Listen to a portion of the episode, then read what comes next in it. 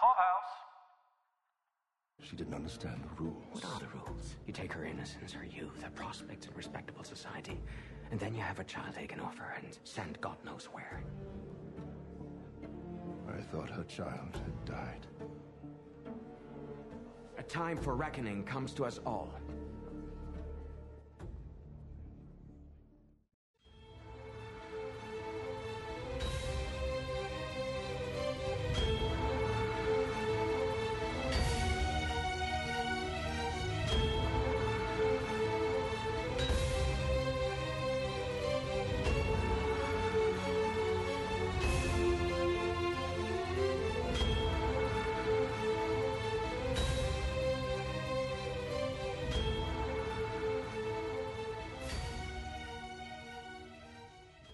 This is Meet at Delmonico's, the Alienist podcast. I'm Mike Caputo. And I'm Sheila McGann. Tonight we're talking about episode four of season two of The Alienist, Angel of Darkness. The episode was called Gilded Cage. Gilded Cage was a teleplay by Alyson Feltes and directed by Clare Kilner. I don't know about you, but I definitely needed an emotional support something after the last 10 minutes of this episode. How about you? This episode was actually kind of lighthearted as far as an Alienist episode goes. I mean, there was a lot of the episode took place at the ball and there was some fun stuff there, but the punctuated tension and terror was like a level 10 plus you know? So so I, I, felt the episode actually started with a lot of tension. You know you had to cut the, the cutting scenes between laszlo and mrs uh, mrs Cullen and the creepy pictures of all the, the babies with their eyes closed except for the two with the eyes open. And then intercutting that with sarah prepping bitsy was like a really tension laden opening scene yeah.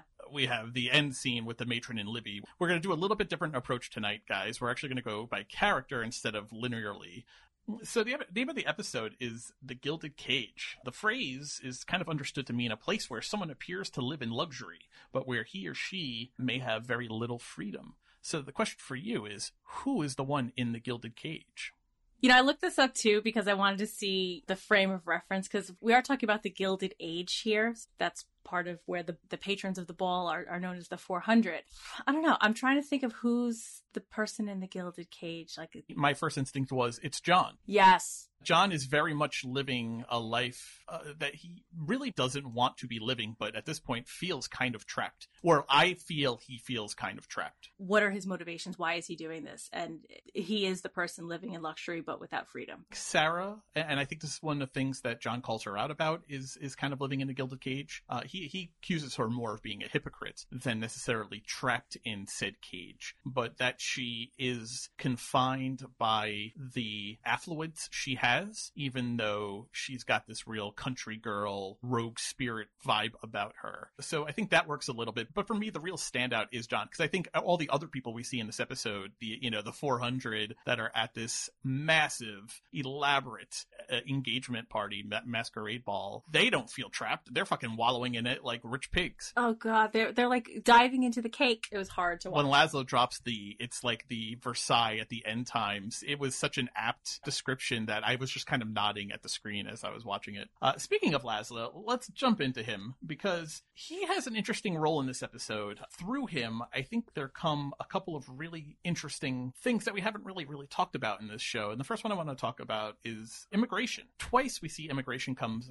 come up in this episode, and Laszlo specifically speaking to himself uh, about himself as an immigrant. He he has a discussion with uh, Senor Linares. He empathizes with him as an immigrant and the way this country can treat immigrants, uh, making the larger point that the police are not interested in helping Senor and Senor Linares. Not only are they Spanish and who we may be going to war with at this at this very point in time, but they're also immigrants, and the, idea is that they're not very welcome here. Osgood essentially calls him immigrant trash that he can have deported, which is kind of crazy because Kreizler is this very well educated, uh, upstanding citizen, while while not a socialite in his own right, is well accepted in these circles. I was pretty shocked that the stance on immigration is not all that different between 1897 and 2020, where we have much of the same sentiments. There's many factors of society who don't trust the police in their own communities. I work for New York City and I work in healthcare. So there are a number of undocumented people within the city who we care for who are afraid to come to the hospitals, that are afraid to go to the police because of fear of deportation if they seek care. So if you're afraid to go to your doctor, imagine what coming up against a police officer would make you feel. So the fact that the sentiment rang so true to today was both disheartening and kind of surprising that the show would be so close to the mark. For when the show was produced and edited, they, they couldn't have known necessarily the climate that we're in today as well. It was a pretty poignant exclamation point for me to to kind of hear this and and to see it in two different ways where it was being used against Laszlo and then in Laszlo himself saying that I empathize with you. We're seeing that empathy from Laszlo as well where he's able to reach out and he's able to connect with a person to kind of get what he wants but it, in a good way. Like he's trying to get out of Senor Linares his cooperation, but he is using that empathy that we've been talking about now for 3 episodes. I'm happy to see where he's using the skills that he's picked up from Sarah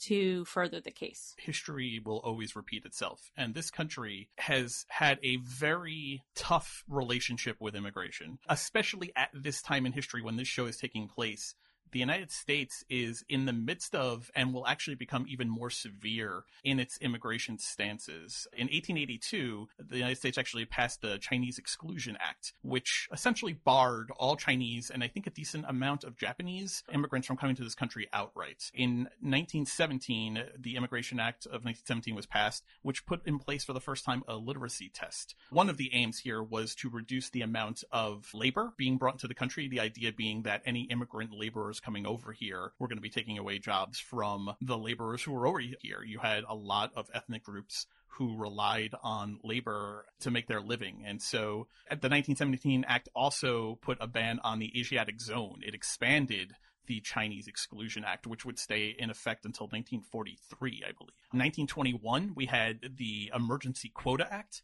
which outright limited the number of immigrants that could come from certain countries based on 3% of the population from the 1910 census. The aim here was a, a beginning of a movement to limit the amount of Southern and Eastern Europeans so we were moving on from our Asia xenophobia to various parts of Europe. And then 1924, you have the Immigration Act, which put explicit quotas on a number of Southern and Eastern European groups uh, targeted at Italians, Eastern European Jews, Slavics, Polish, the Greeks. The idea here was that Southern and Eastern Europeans were inferior to their Anglo-Saxons. The, the term WASP actually comes out of this movement. The white Anglo-Saxon Protestant comes out of this reactionary anti-immigration movement. In 1894, the Immigration Restrictive League was created specifically to oppose immigration from these parts of Europe because of the feeling that they threatened the WASP in this country and that they were inferior. Now, Laszlo is German, a German father, but has a Hungarian mother. The backlash against him would come presumably through his Hungarian mother, an Eastern European country, and, and part of his accent is Dane from there. The German side of him, it's uh, colored by his Hungarian ancestry. Just a nod to the show, having a really good angle on immigration issues and timely. I mean, this country sucks with immigration now and sucks with immigration, you know, back in the 1800s, in the early 1900s. The U.S. Border Patrol was actually created in that Immigration Act of 1924.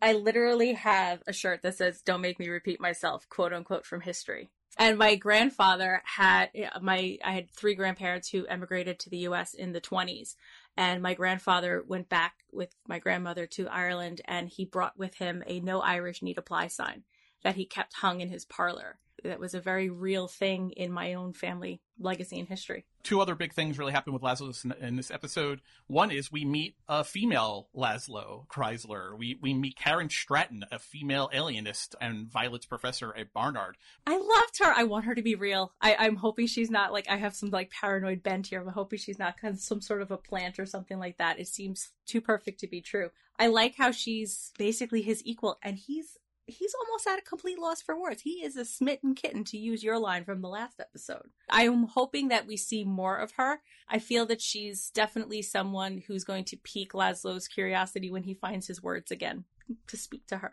The Amy to his Sheldon. she really, she just really seemed like a female version of him. She had a real clipped speaking uh, way about her, loaded to bear with really obscure facts and figures. And he's aware of her too, which I like. You know, they don't really. I think this may be one of the first alienists that they've actually had on the show other than him. So it's interesting to remind us that this was a profession. This was a real thing before forensic criminal forensic science really had progressed. You had alienists. You had people like Laszlo and people like Karen. Lara Pulver, who plays her, is booked to be on uh, five of the remaining six episodes, I believe. Oh, so we're going to see a lot more of her, whether or not she turns out to be a plant. And I am I'm with you. I hope she turns out to be the real thing, since the Sarah angle seems to be closed, which is my true ship. Following the ball, Laszlo has this statement where where they're kind of rehashing where they stand now with suspects. And he seems to, he says about Marco that he had created a miasma of chaos at the hospital in which the killer is hiding, but now says he's not sure if he has any involvement more than that. I'm wondering if Laszlo just wants there to be a connection because, I mean, there's obviously something there, but I'm getting the sense from how events transpired in this episode that Marco is more of a marginal player. I might be proved wrong because I do owe Colleen an apology after my last statement in the in the previous episode. But it just felt that his judgment might still be clouded by his defeat at the Martha Knapp trial, the execution that he had to witness where Marco was seen as the victor. It's really hampered Laszlo this season. So I'm hoping that his judgment is clear and that it's not just Laszlo wanting something to be there.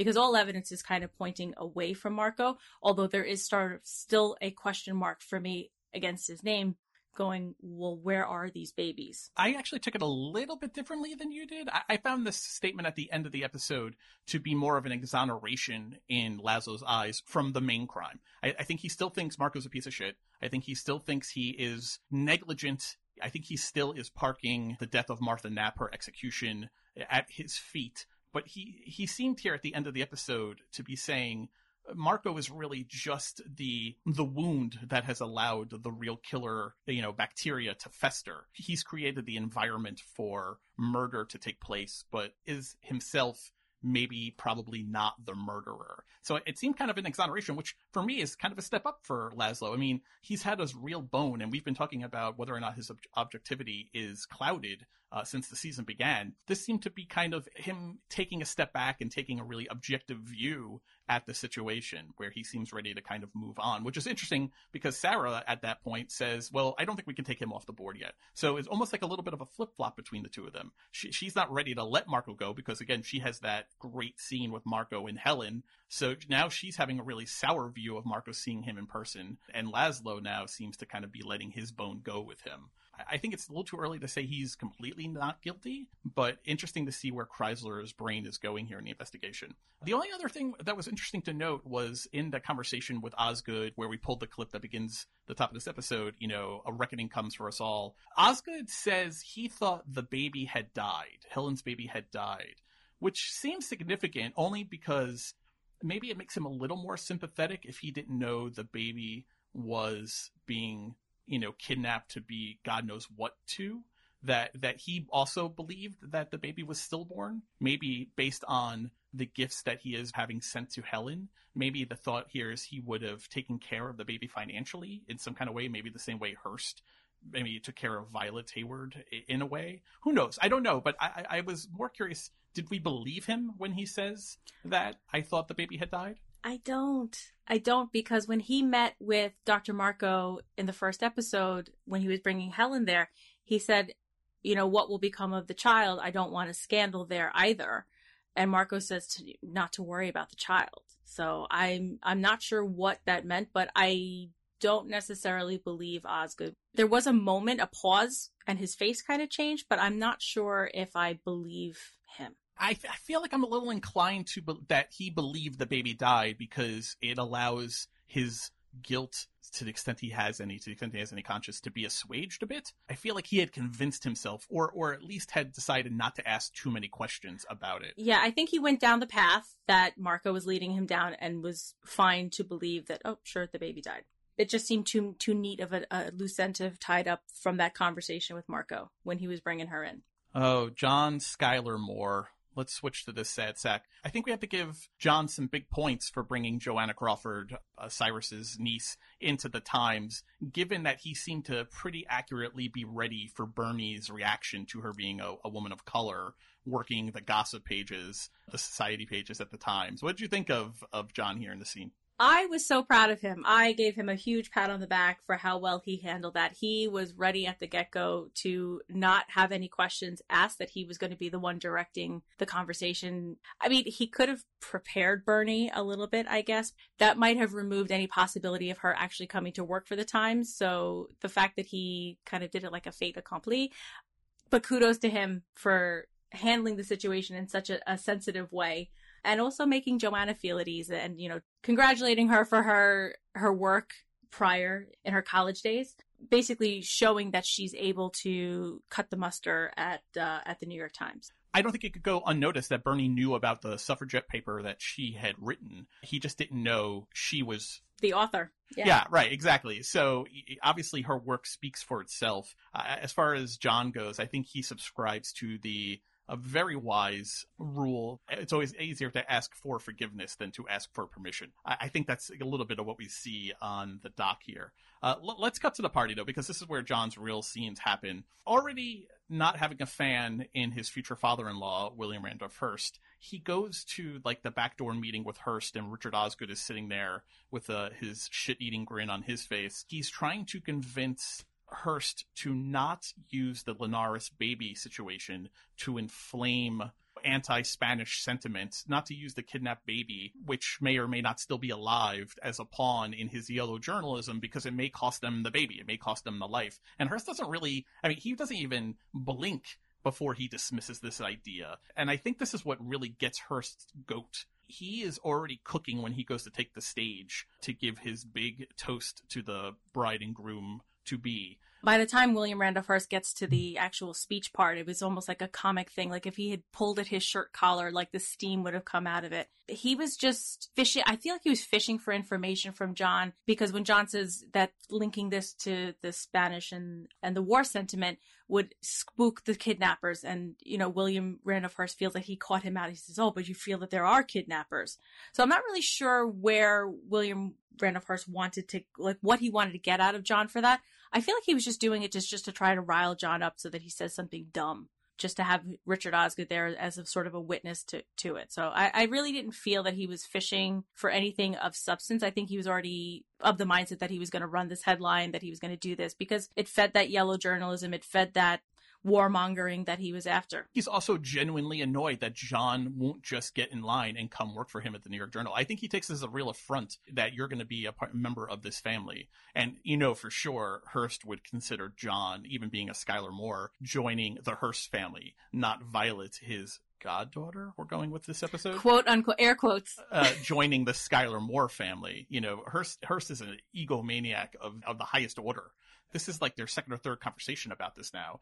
John still won't budge. And on top of it, has a story, has information that Hearst wants. Right, and he won't share it. Even if Hearst wouldn't report it correctly, he still wants the information. He doesn't like the idea that what he, he sees John as less than and he can't deal with the fact that he has something that Hearst doesn't have. You know, add to that that he knows from Byrnes that uh, Moore is in cahoots with Sarah and with Kreizler and maybe, you know, looking at things or, or, or working something that he's not involved in, I think is bothering him. But I also think he thinks John is just kind of a gold digger. That speech that then Violet jumps in on uh, by bringing in Sarah's name publicly, and Augie jumps in on by calling them dirt poor and not having a car when they get the the first fine German automobile motor car. They they all just pile on, all for their different reasons. But John is just getting just this is just a public flogging he's getting here. It was so cringeworthy. I, I was wincing the entire time during this scene.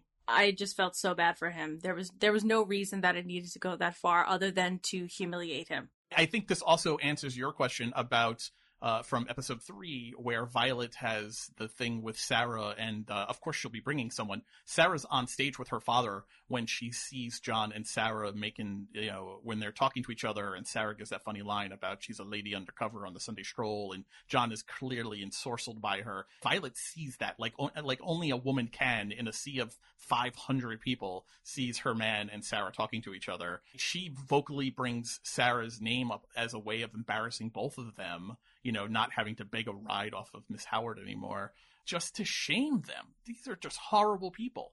For the number of people who were at this party and for her being the center of attention, Violet was very attuned to where John was and who he was speaking to because he caught every interaction between Sarah and John and she was just seething throughout every interaction. Did you did you see that? Is that what you saw too? Oh yeah, oh yeah, for sure, for sure.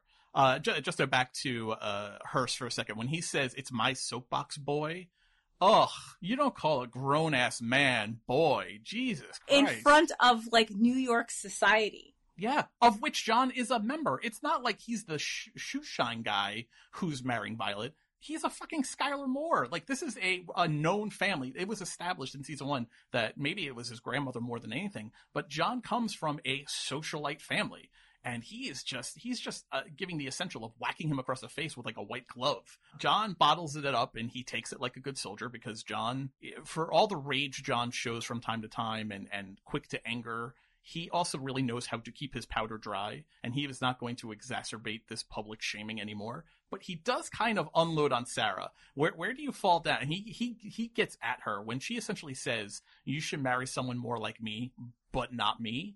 He unloads on her. He calls her childless, childless, lonely, corseted, essentially calls her a hypocrite. He has that whole Yazoo tributary analogy. What, was that a fair dressing down of Sarah? He really bites her head off, or did or did Sarah deserve it? In some ways, she deserves it. I'm sorry. I mean, I know I'm supposed to like side with the females here, but at the same time, she's she's rejected him. So let's you know run through what he said. She rejected him. He proposed. She rejected. I feel this was the pent up feelings that he had that he maybe wanted to express to her at his disappointment, but he had to unload. He had to let it out. And I I don't think that anything he said was unfair. It hurts to hear the truth, maybe in a in a unadulterated kind of a way he's damaged. He's he's hurt by her. So it's it's not an unfair statement for him to say that she is corseted and that she is because she does present herself in such a way that she is a hypocrite. She has different feelings. Now all of a sudden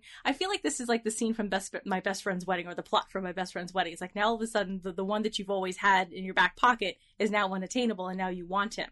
So you don't get to have your your cake and eat it too to you know, bring back the Marie Antoinette sort of theme to the party. Yeah, she's she gives him an unfair position to put himself in. Basically, I feel like the wedding is imminent. Like he's already had the bachelor party, the engagement party. I feel like the wedding is pretty soon based on the chain of events and he's he's backed into a corner by her and by the Hearst family now. And he does the only thing that he can do in his lash out. This was her version of Laszlo's speech drunken speech at the end of the bachelor party you know at uh, Cyrus's place last episode. She being Violet and that whole family doesn't love you like they should. They don't treat you like you deserve to be treated which is very much the friend side of Sarah coming out. And maybe if it was Laszlo saying it, John would have taken it a little bit better but it was this woman who has been the object of his affection for time since probably before this show began. He's had some kind of feelings for Sarah, at least as long as I can remember anyway. He has had the spark of love for her. And for her to say,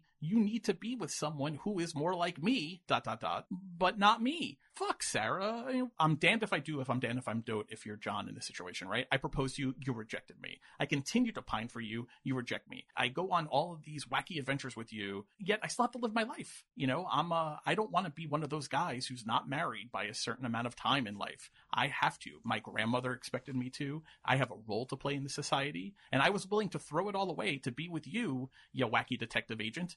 But you said no, and so I have to go do what I have to do. So from that point of view, I think it's a little justified. I see where she's coming from. She's saying she's giving him the hard truth that he needs to hear. But man, is it the absolute wrong time. He just got shit on publicly shit on by his fiance, his future father-in-law, and his best friend. All just kind of sat there and flogged him in the ass. But they basically took turns. Yeah. And then she comes with this with this information, which is, I mean, she's right on everything she says. But a, she picks the horrible time to talk about it and to raise it. You don't think he realizes he was just publicly shamed and embarrassed? He understands that. He's not adult. And he's standing by himself. He's found the only quiet corner in this massive sea of people. And she finds him and she's going to just dig the needle in further. It just, if he didn't have an explosion like this, I would have been like, you are a wet blanket, sir. I feel like this is the emotion that I've needed to see from him for like four episodes now. John, who is always the smiley one, the one who's always kind of making goofy remarks, real jad jokes, you know, kind of humor, has been just sad faced and pouting and just really just a shell of himself basically this whole season. He's with Miss Right Now. He's not with the one he wants to be with. Sarah, he doesn't need this. This is just the last straw that breaks his back and then he he explodes all right. She lit it. the fuse. She has a couple of tough moments in this episode. She, in her pursuit to get the truth about what's going on in the lying hospital. In addition to setting John off, she kind of puts Bitsy in a really bad position in this episode. So let's move on to Sarah because it's time to talk about our girl. She starts the episode by trying to pressure Libby into telling, spilling the beans about Colleen. I give Libby a lot of credit for really not biting. She actually has a great quote at the beginning of the episode. People who cannot stand up for themselves are often unhappily blamed for the sins of others. And and in light of how the episode unfolds, really makes Libby even more complicated than she obviously is. But it, it, was an interesting retort to Sarah's pressure tactics. Sarah is is is pushing all of her angles really hard here. Not crazy about Sarah in this episode. I feel like I feel like in her haste to really move this along, the clock is literally ticking for this baby who's missing she is definitely laying on heavy on all of these people who are kind of subordinate to her. I mean, she she's trying to really manipulate Libby in the scene. Later on, she really leans heavily on Bitsy in the church scene. I feel like she got very Kreizler like in order to get what she wanted. Even less tact. As demanding as Kreizler can be, I feel like he always has a little more tact or at least a little more awareness for the consequences I feel like Sarah just kind of barrels around in this episode a little bit without really thinking through what might happen. We have that scene at the end of the ball where Helen Sumner makes her fantastic, batshit crazy, barging into the engagement party and starts yelling at Osgood, and Marco cuts her off. How frustrating was it to watch Marco be able to woo and lure Helen away? Were you as frustrated as and as, as upset as Sarah clearly was in the scene? Oh, I was like shouting at my screen, going, please don't fall for this, Helen. You're smarter than this. You're better than this. They don't love you. The fact that he was able to, he's with that milky, sweet voice of his, he was able to say, but he wants you to come to the townhouse in the carriage right away.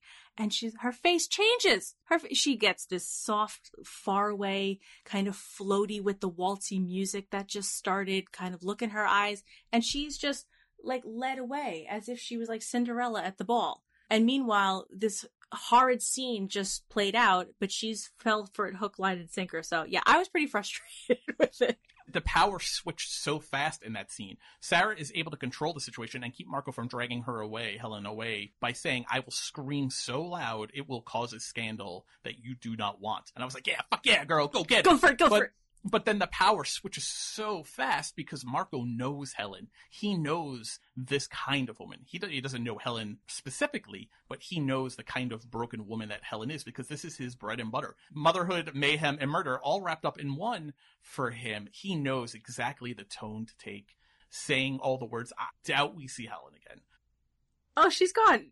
She's going to be found with like cement shoes at the bottom of the East River, or she's going to be handed over to Goo Goo Knox for some late night human dismemberment or something. We're not seeing Helen anymore. Oh no, she's gone. But you know, at Pod Clubhouse we do the Yellowstone podcast, and in that series, when they need to get rid of somebody, they take them to the train station. I love the train station. I think Helen's going to be taken to the train station. Imagine Bitsy dies. How oh. much guilt Sarah would have been carrying around with her no, I mean, Lucius was kind of like a romantically happy that I think Bitsy was revived.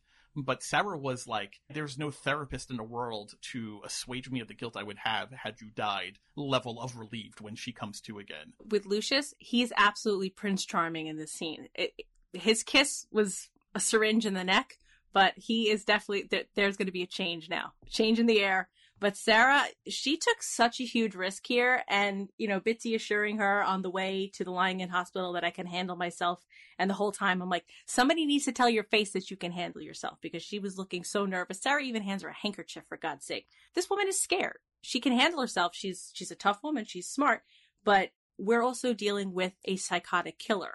The fact that Bitsy gets out of it, I think spares Sarah a lifetime of guilt. You are 100% right. We know from her when from the speech at the end of the episode where she's you know bucking up her and Millie, Bitsy and Millie about this is a real case. This is like a life and death case. This is the first real work, like real serious work that these ladies have done and this is the position you put her in? God, Sarah. I mean, what? Whoa! You were you were lucky it worked out this way. So yeah, Sarah Sarah Sarah had some judgment call issues this episode. She's gonna have to take some introspective, you know, time after this just to examine her tactics. But one thing she did do right was last episode when she goes to the park following Senora Linares's painting therapy, she notices the flash photographer. She says, "Pull the photographer's photos. We have to see what he caught on film." Thank God she did that. A great detective. She does have a great mind for detective work. Those pictures come in super handy tonight. Miss Linares is able to ID her once she has her hypnosis based breakthrough that it was actually her at the hospital, not Eva. Her mind had thrown up a wall had for flipped memory. it, right? So A, hypnosis works. Yay for Kreizler and his new wacky theories. Um, but B, great that Sarah was able to produce those pictures for her to really do kind of a old fashioned lineup. You know, uh, which are these? No, I don't 10... feel it was an old fashioned lineup. I feel that this was like a 2020. Like we proposed at the top of the Empire State Building. Did anybody get the Twitter video? Oh, it came from England. Great. Like I feel like that was that was how it kind of went down. The fact that they were able to pull like you know the eight photographs or whatever and splay them out I, when I said old timey, I meant more that this was like the early days of lineups and, yes. and this kind of I knew what you meant, but forensic approach to uh, detective work. I love getting to see Sarah succeed in this kind of way. But yes, I think you're right. I think she definitely needs to take a step back and think about her tactics to achieve her aims. Do the ends justify all of the means you may take to get there? I think that's a question she needs to take a step back after this episode and ask herself. But speaking of people who put their life on the line for Sarah to achieve her ends, let's talk about Bitsy. Bitsy's good at what she does. She is able to, within seconds, wheedle her way into this episode and actually makes herself maybe the most important member of this episode. So Bitsy being the right person for the job, I think absolutely is is crucial because she does have the type of personality and why she's so good for it is because she has the type of personality that she does. She's able to portray herself as innocent enough that she can ask questions and not seem nosy. The, the questions do pile up and people start to get a little antsy, but she is able to insert herself in such a way that she's likable, that she's useful, you know, that she jumps in and she, you know, helps out when there's a, a baby puke situation. So she's able to gain the trust pretty quickly, almost like a Libby and Sarah from the previous episode where they have a, a very quick friendship that develops. But you know, Bitsy is able to to immerse herself quite quickly, and I think that she was the right person for the job. I just don't think that she necessarily had all of the tools to uh, to fight off a psychotic killer. She is your poster child for New York girl with moxie and chutzpah.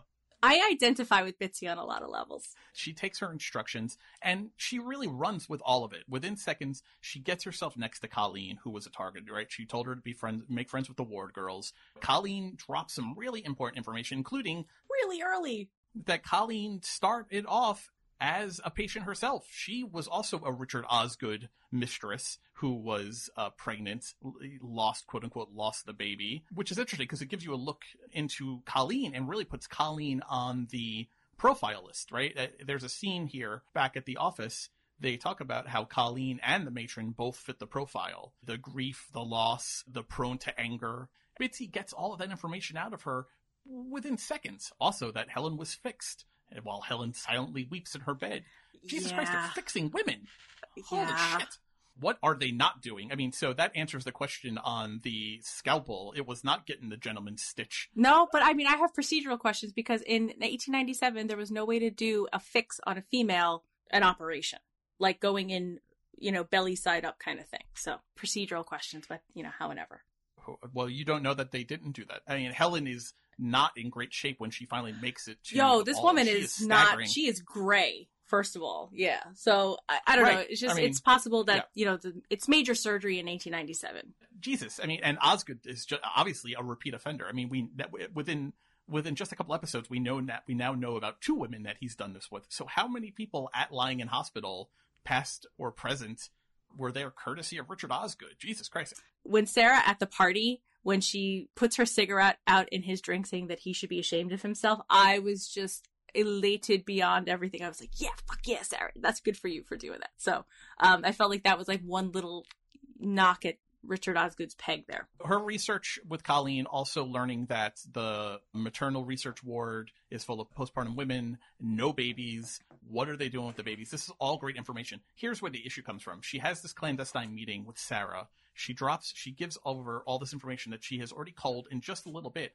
by asking her probing questions, but not too many questions. She's asking real, just looking around and lying in hospital is clearly on its face not a normal place. So she's asking surface level questions, which is a giving getting answers from Colleen. But after this meeting, Sarah says, you know, ramp it up, friend, become friends with Colleen. Yeah, get friends with her. Yeah, That's where the problem comes in because Bitsy comes back and she becomes too pushy. She, there's a fine line of inquisitive and suspicious. And she crosses heavily into suspicious, which leads to Colleen giving this great red herring uh, situation where she attacks Bitsy and begins to chase her. yo, this was a slap happy episode. Clearly, we had already seen her with the scissors, right, last week, you know, throwing them into the table. You had remarked about, you know, the kind of force and violence required to do that. This is not a woman you want to set off. Bitsy asks one too many questions, and, and it does set Colleen off, you know, especially after earlier treading the line by kind of insinuating about Colleen and Marco maybe fucking, which gets Colleen to storm out, but at least she has an attacker there. Bitsy doesn't really relent. She takes Libby's advice, she apologizes, but then continues asking more questions. Were you surprised that Colleen went after her like she did? I wasn't because we were getting this profile on Colleen. Um, you know, Libby had some things to say about Colleen in the last episode. We knew that Colleen has a temper. And there is something between her and Marco because she, I went back. She is the one who served Sarah tea in Marco's office. So there is something there. She is definitely prone to anger and rightfully so. I mean, she she was a patient, so she knows what goes on there. They tried to have her fixed, but it didn't work. She's definitely embroiled in the, some of the goings on here at the hospital that are maybe a little bit under the surface, nefarious. You could see her pot boiling when they have that whole conversation about I've got secrets, and, and then she storms off. That was her trying to. If you watch like Brooklyn Nine Nine, Rosa Diaz always wants to punch people. That's always her solution. Like her first solution is let me hit you, you know. And I think Colleen is kind of the same way. I think that was her trying to not do that. There was this new girl. She seemed kind of cool. They seemed to like each other. You know, she caught her breaking into the drug room, so she she felt like some maybe some kinship with Colleen. Like you're as fucked up as everyone else who works here, so maybe we can be friends. Yeah, you're a bit of a rebel. Exactly, right, right, right. So she she didn't want to lash out at her already, but then she keeps fucking asking questions to the point where she snaps. Super violent. Irish. Unfortunately, her chasing Bitsy leads to dun dun dun Libby and the terrifying charcoal face. When she turns around with the charcoal stained teeth, tell me what you did. Oh my! I was like, Jesus Christ! Like I wrote down in my notes, I was like, this was the prestige, like of the magic trick that I just did not see coming. And when she just turned around, and I'm like looking at her mouth, I'm like, oh shit, that's charcoal! Bitsy, get the fuck out! I'm talking to my screen, which is really sad because I watched this episode at like midnight on my laptop. This was not pleasant. I, I had said last week that Libby was strange but likable. I gotta tell you, I kind of still feel that way. Uh, There's something very endearing about her, but when she turns around with the charcoal covered mouth and she's got the syringe in her hands and she says, "You really, you know what? You really do ask too many questions." And then she has that lightning stab of the syringe into into Bitsy's neck. I was like, "Holy fuck! What is going on?" I I, I literally was I was taken aback. It it, it made me jump a little I bit jumped. at, yeah. at the ferocious violence of it because I didn't see it coming. If Colleen had done it, I'd be like, yeah, that's just how that girl rolls. It was such a well done twist. It was the kind of thing that the alienist excels at, right? So much of season one that really stands out in your mind was when the episode ends and you're like, oh my god, I didn't Like I never coming." saw that coming. I never saw that coming, and and I really Libby had the wool pulled over my eyes. I called her strange, You but I did. didn't th- I didn't think Jekyll and Hyde level strange. And and that's really kind of the vibe here, right? Is that she's really kind of a Jekyll and Hyde. She, she's able to give this eloquent speech about those who can't speak up for themselves, you know, take the blame, un- unfortunately. Uh, ostensibly standing up for Colleen in the beginning of the episode, but then she's also stabbing bitches in the neck with like a syringe. And that's not the last time we see her doing neck stuff in this episode. And especially when they intercut it with Isabel IDing uh, the kidnapper uh, in the hospital and the and the shadow woman the, the, the editing on this show is so so good where they're cutting back and forth and then you're seeing Sarah's reaction and then the team rushing out to the carriage and then rushing to the hospital you're getting an intercut with this scene playing out of her interacting with and then attacking Bitsy it was just it was terrifying it was surprising. It really, really caught me off guard. It takes a lot to surprise me. It takes a lot to make me jump. It takes me a lot to make my mouth hang open. It was so satisfying in such a twisted way. Yeah, especially how the episode had been set up. I mean, she she she was genuinely upset at the matron, the matron realizing that she had taken the Martha Knapp file and kind of had gotten caught red-handed putting it back, and then she literally reduces her to tears when she makes her clean up the vomit or the piss. Oh the... no, there was a there was a bloody birth. Something went bad wrong. Right, right, and and she just breaks down in tears. Like you're really feeling bad for Libby here, but then you know that's that's Jekyll, and then then, then Hyde comes out, and she's just this fucking monster. It, it's you know, and it's really the the charcoal teeth really represents this chain. The show firing on all cylinders, the way they're showing the change. You know, she's got the the she's not nearly as composed as she is every other time we see her with her tight red hair bun, you know, with the flawless skin that she kind of has. She looks deranged here. That movie Primal Fear with Richard Gere, it made me think of that with the character that Ed Norton plays, where he's this, you know, mild mannered Aaron Stampler, and then he becomes Roy and this very brash, outspoken, psychotically broken character. The other thing that I realized while this was all playing out was that Libby is short for Elizabeth, and I don't know if we have a last name yet on Libby. I like it. I so, like it. Um, and someone who would be maybe of the right down on their luck circumstances and to right live kind of maybe on Hudson Street. on the Hudson Street in a in a in a halfway house, a boarding house run by the Dusters by Goo Goo Knox. That is a excellent excellent deduction on your part. Oh, thank you. So Libby flees the Langham Hospital and she's at the matron's house, and I'm, I'm not sure if she intended to end up at the matron's house or it just seemed like a, the next logical place that she needed to go on her her bloody run here. I do feel what the matron did earlier in the day contributed to the snap that she had where she berated libby after the the bloody birth for not following directions and and forcing her humiliating her to to clean up without her protective gear so i do feel that that caused a snap in her because then has the act the charcoal in her mouth and attacks bitsy and goes on this whole tirade. So, do you think that she went to the matron's house with the express intent to, to, to kill her and to, to maim her as such? When I was honing in on her words, that the, you know, asking that she that she's looking for sanctuary, she says that she wants in a couple of times, but she really can't complete a thought. So it's hard to say exactly what she is stammering on about. Yeah, she wants to rest her weary bones. I, I think she sees. I think she knows that the matron is a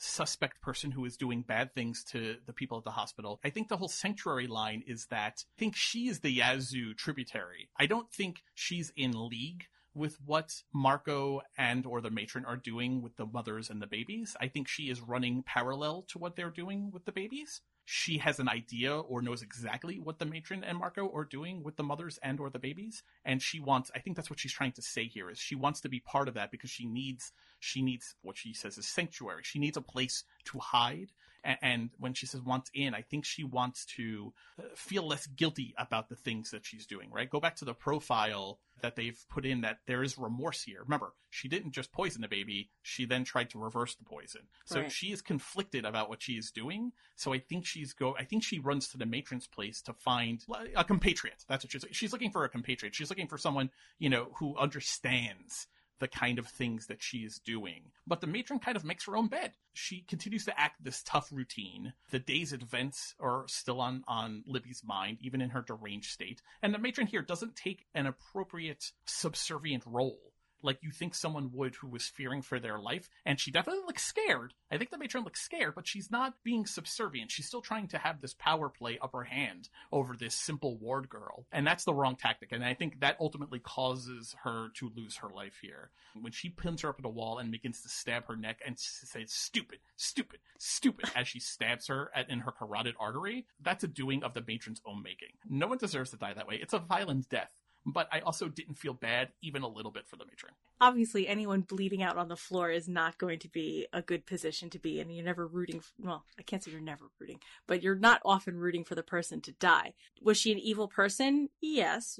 You know, did she deserve that? No. I hear what you're saying about the wanting in the sanctuary. I was just confused as to why Libby went there for that if she'd also said to Sarah that I hate her and that's how she said it. But I think that some of the things that the matron said triggered Libby back into that deranged state. And I feel when she said that she wanted sanctuary and the way she said it, she wanted to rest her weary bones, that was the snap happening again. She was quasi lucid to that point and then she became enraged again and and definitely had her psychotic unhinged break no i wasn't rooting for the matron to die but i do feel that the matron did not read what was happening appropriately in order to take a different role to be in a de-escalating standpoint as opposed to an inflammatory igniter to her own stabbing death. Her tone when she said, What did you do, Libby? Yeah, the bitch slap she gets is just the kind of beginning of that. You know, Lib- Libby's walking around. She's like, you know, she's talking about how the place looks matronly. And I mean, she's kind of unhinged here.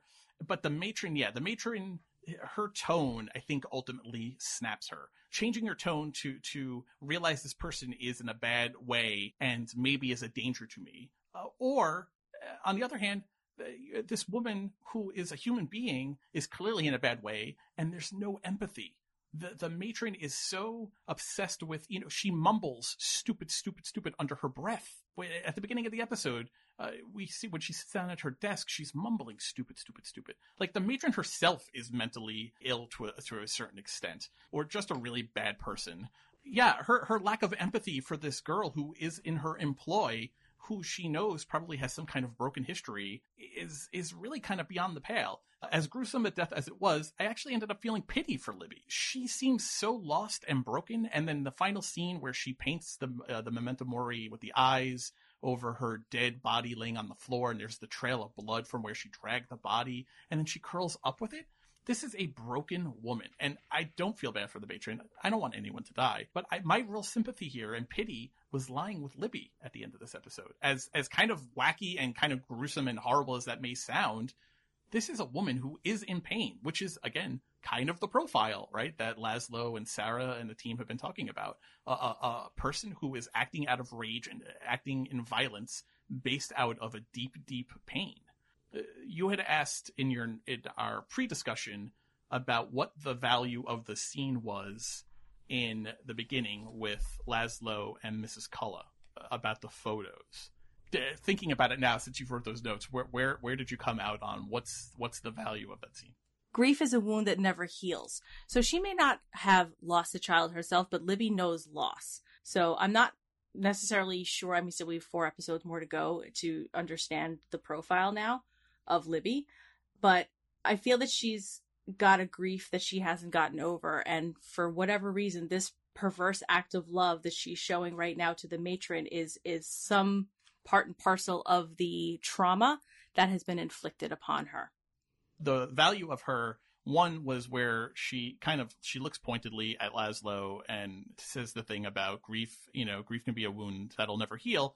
She's kind of looking right at Laszlo. I mean, she's talking to Laszlo and his grief and as the source of everything he does.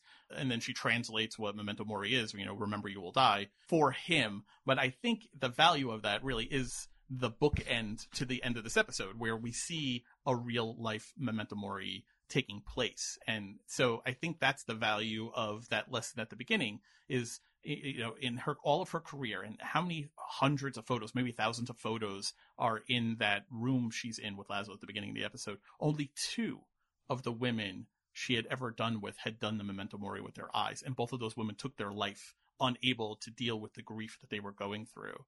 Think about that though. Of all the women who had had babies and lost them or weren't able to get over their grief that were driven so mad as to take their own life. That's the level of pain and grief that Libby's dealing with here, right? She's doing the memento mori on the matron. So I think that's the context. And, and for me, was kind of a bookend. We showed you here at the beginning of the episode some of the psychology about what would make someone to do this, you know, paint their baby's eyes, you know, open in death. And then you have Libby curling up, cradling the matron the way a child would with a mother or a mother would with a child curling up in the matron's dead arms after painting her face at the end of the episode. So for me, it was like a real bookend moment. Just the fact that Libby was humming like a lullaby was even Yeah. more of like the nightmare fuel for that scene. I made you a screen cap and I sent you a screen cap of it, and it's just fucking nightmare fuel. It is. Uh, I, I maybe I'll post it after the episode if TNT doesn't. It is a terrifying image, guys. To really just zoom in, the aerial shot of her just laying in the in the kind of among the blood and the body, blood. and the matron, not an attractive woman, maybe in life, is even more so not in death. Uh, with her face painted, With her own blood. with her own blood. Yeah, when when the scene cuts up to her and she's just kind of finger painting with the matron's blood, my stomach kind of retched a little bit. Again, and I'm really hard to get these kind of emotions out of, but I, maybe when I watched it, the show just got me in the right place. But Jesus Christ, there was some real nightmare fuel here. All of that being said, I don't know that we know for sure yet who is the wet nurse. I don't know that it's Libby, and now I'm not so sure that it's Colleen, which was your great theory from last week, which really had me convinced. Maybe it still is.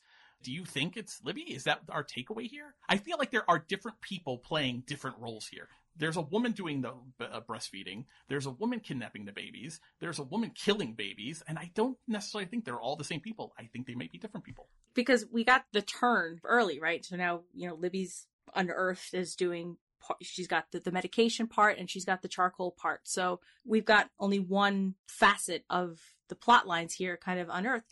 I need to know who the sicko wet nursing baby Anna is. Um, Colleen said that she has her own secrets. So I'm not sure how many more secrets Colleen has left now that we know that she was Osgood's mistress. I disagree with you. I think she says, I have secrets. And Bitsy says to her, What are your secrets? And Colleen says, I didn't say that they were my secrets. So Colleen has secrets. but Yeah. I don't think Colleen has. Well, you just said that she still has her own secrets. I think I think- I don't think she's completely innocent here. No, I, that's what I'm saying. Yeah. Colleen doesn't. I don't think Colleen has any more of her own secrets. Colleen oh, has you're like she's of- holding them for somebody else. she knows what Marco is doing. She knows what the matron is doing. Maybe she has an idea about what Libby is doing. That was the scene of there. We, yeah, it wasn't that she, Colleen has any more of her own secrets. Colleen is holding on to other secrets. She knows what's going on in this place. That was I, my take. I did have a question about Colleen though. Colleen went when Bitsy was in the medicine cabinet and Colleen finds her there first. Colleen just turned the door handle. So that tells me that she has access to that room at other points because you wouldn't just go to a medication closet, turn the door handle thinking that you were going to get into it. So there, there's something else up there. Even in 1897, these medication closets were kept under lock and key. I also want to know where did the dusters go? There's this whole big lead up and swirling about them. So I'm not sure what, where did the dusters go? Well, I mean, we, we had a little bit of hint of the dusters in this episode in the form of a New York Journal headline. Yes. that reports on. Remember, Byrnes told Doyle, uh, Captain Doyle, to spread the word that it was the Spanish, the Cubans that dismembered those bodies down at Gansevoort Market. And the journal we see in this episode is running with that headline and, and fanning those flames. So, you know, the dusters are there kind of in spirit with that headline. But yeah, you know, hopefully they pick up the thread. I mean, we're we're not even quite halfway through the season yet, so I'm sure we're going to see them more, especially with maybe now Libby Elizabeth. Who knows? Maybe Libby is uh, Goo Goo Knox's Mal or Ding Dong's Mal. Who knows?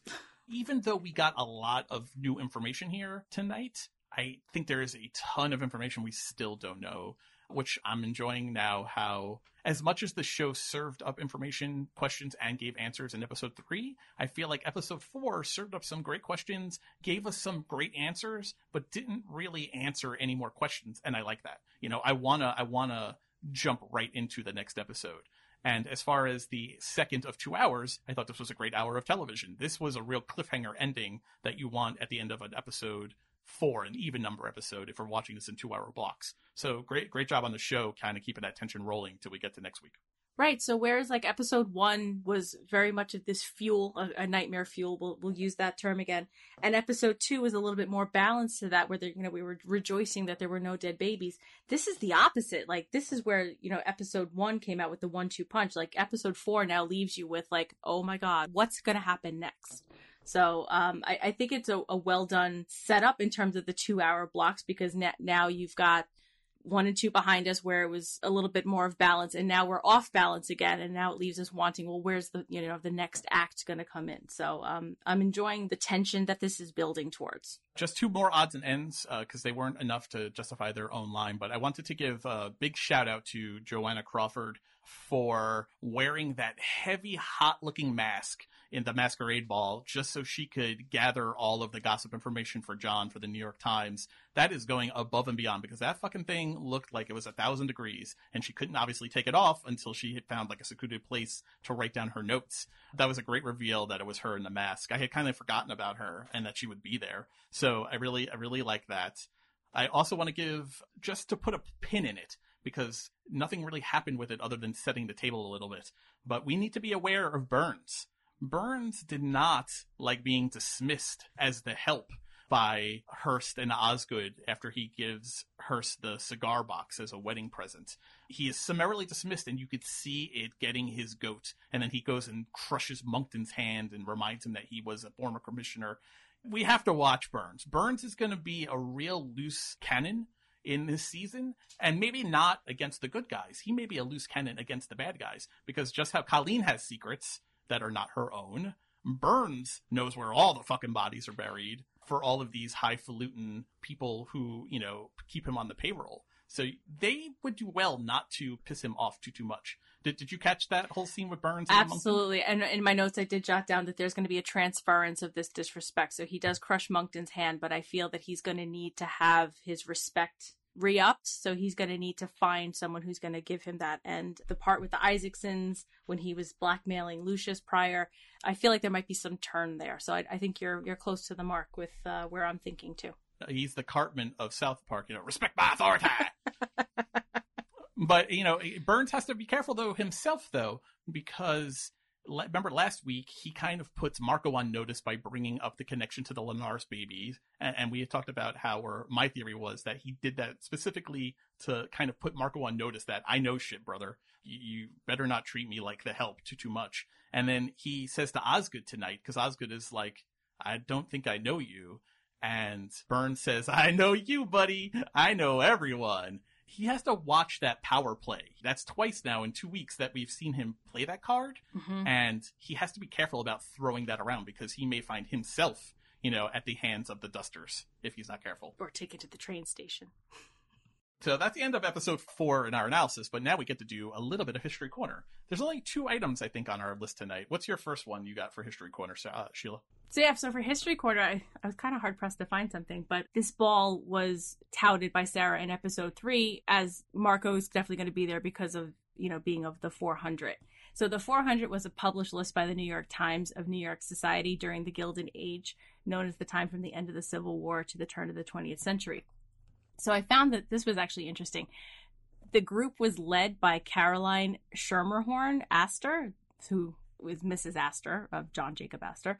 But Schermerhorn, I uh, was wondering if this is any relation, pun intended or not, to the Schermerhorn client of Sarah from the beginning of the season. So, but the list itself, the, the 400 list was published by the New York Times in 1892 as the official list of the High Society of New York. So many of the people in attendance would have been among this list, and some of the well known names are included in this are Vanderbilt, Astor, Schuyler, Cavendish, Depew. Depew was a, a senator from New York. There was a Secretary of the Navy from a prior president. So it was a very well known list, and we still know many of these names today, including Rensselaer. There's a uh, university in New York. So yeah, it was that was my little history corner take. I love the 400 because that's something that the show has kind of talked about since its beginning, and I I appreciate that it's resurfaced here and that they haven't lost sight of that. That's the world that these people live in. That John is you know, maybe maybe not a fully accepted member of, but New York is really controlled by these upper echelon, you know, mucky mucks, and, and New York was a real was a real caste town back then. You you know, it was very much a story of the haves and have-nots. There there wasn't much of a middle class, not really. You had these ultra rich socialites who had all of the power, and then you had everyone else. And um, so I, I, like that we got not only a mention of them tonight, but then we actually got to see them at play. And you know, think back to Laszlo watching those bridesmaids fist that giant wedding cake, looking for whatever the fuck that they were looking there for. You know, I think it was, it was just, a ring. I think so too. It was just so bougie. You know, it was it was super bourgeois, and it was. This is the reason that you know the French aristocracy all lost their head to the guillotine. You know, the the Marie Antoinette's "let them eat cake" uh, thing was so dead on because it's acting like this that when the quote unquote common people find out, they fucking take your life because they're so disgusted with how you behave.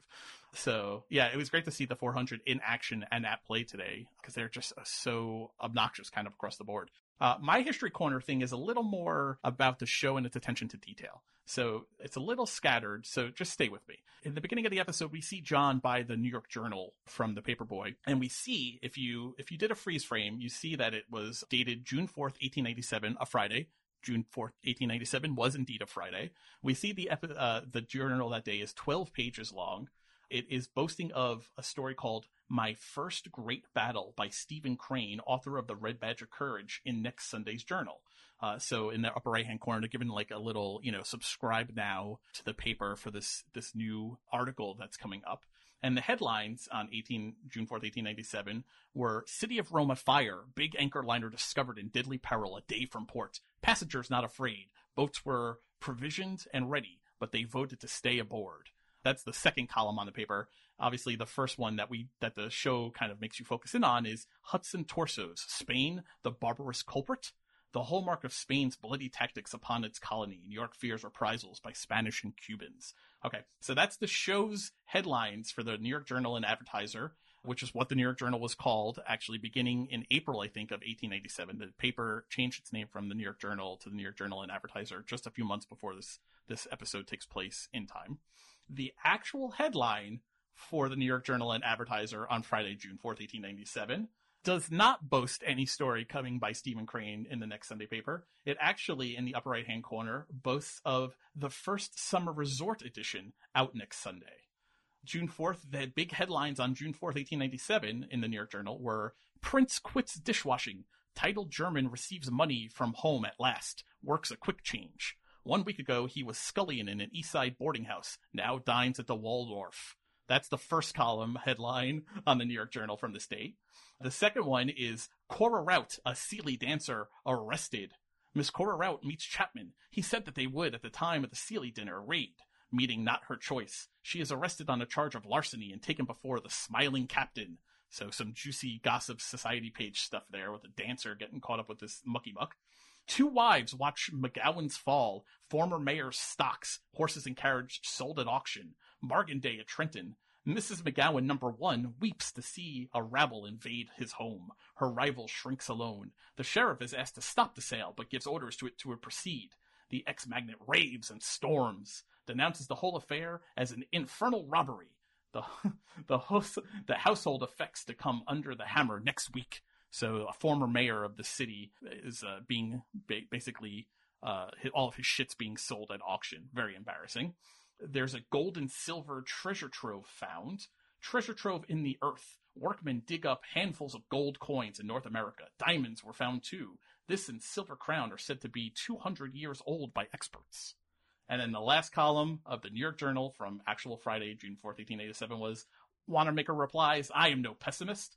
For that reason, McKinley's epigram does not apply. Washington differs. Politicians will not let the ex postmaster general escape.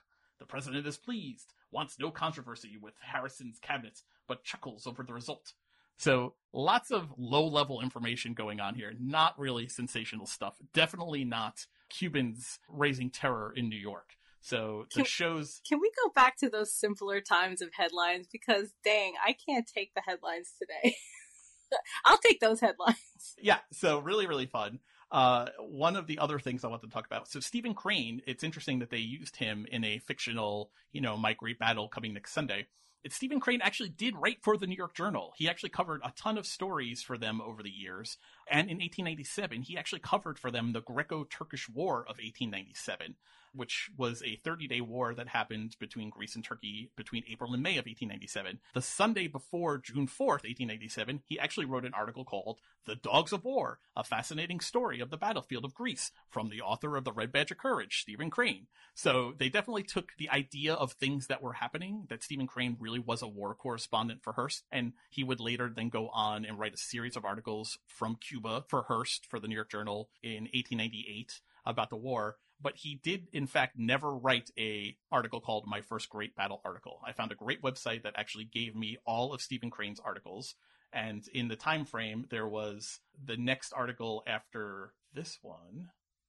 Uh, so he has the dogs of war which is published in the new york journal on may 30th 1897 his next article was not published until june 13th 1897 and that was called a fragment of velestino from the new york journal. So stephen crane you know this is a this is a based on true events kind of thing but did not actually write the article that were promised here in the episode while i was going through old issues of the new york journal this is the very last thing i have thomas byrnes was the head of the new york city police department detective department from 1880 until 1895 Shut the That's- front door. shut the front door.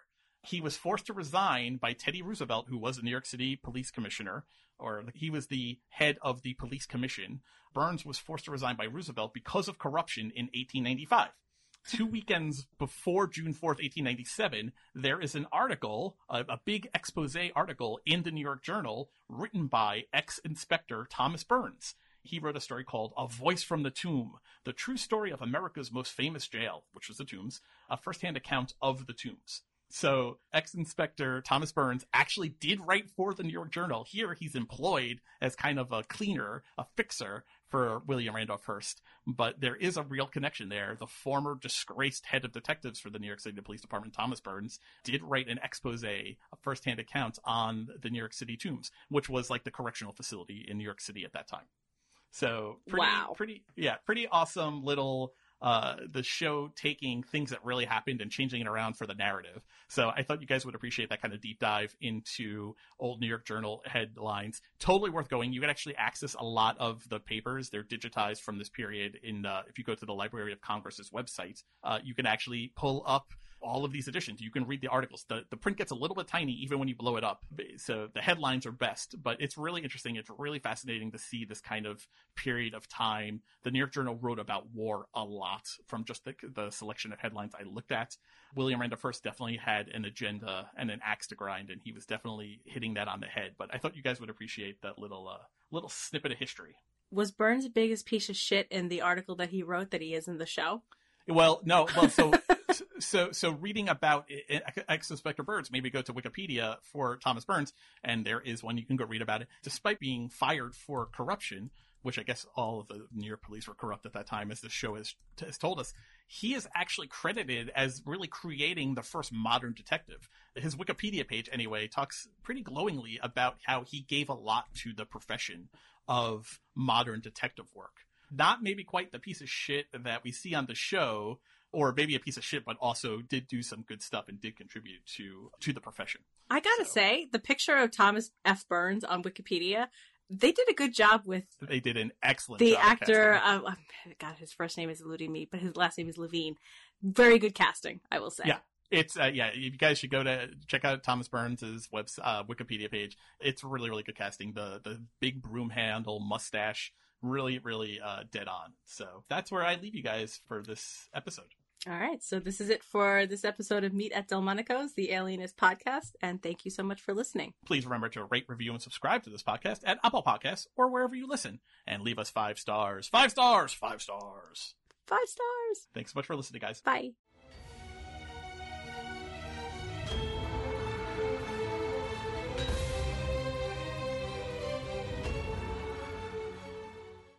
Meet at Delmonico's, the Alienist podcast, is an original production of Pod Clubhouse. Recorded, edited, and produced at Pod Clubhouse Studios. For more information, visit us online at podclubhouse.com.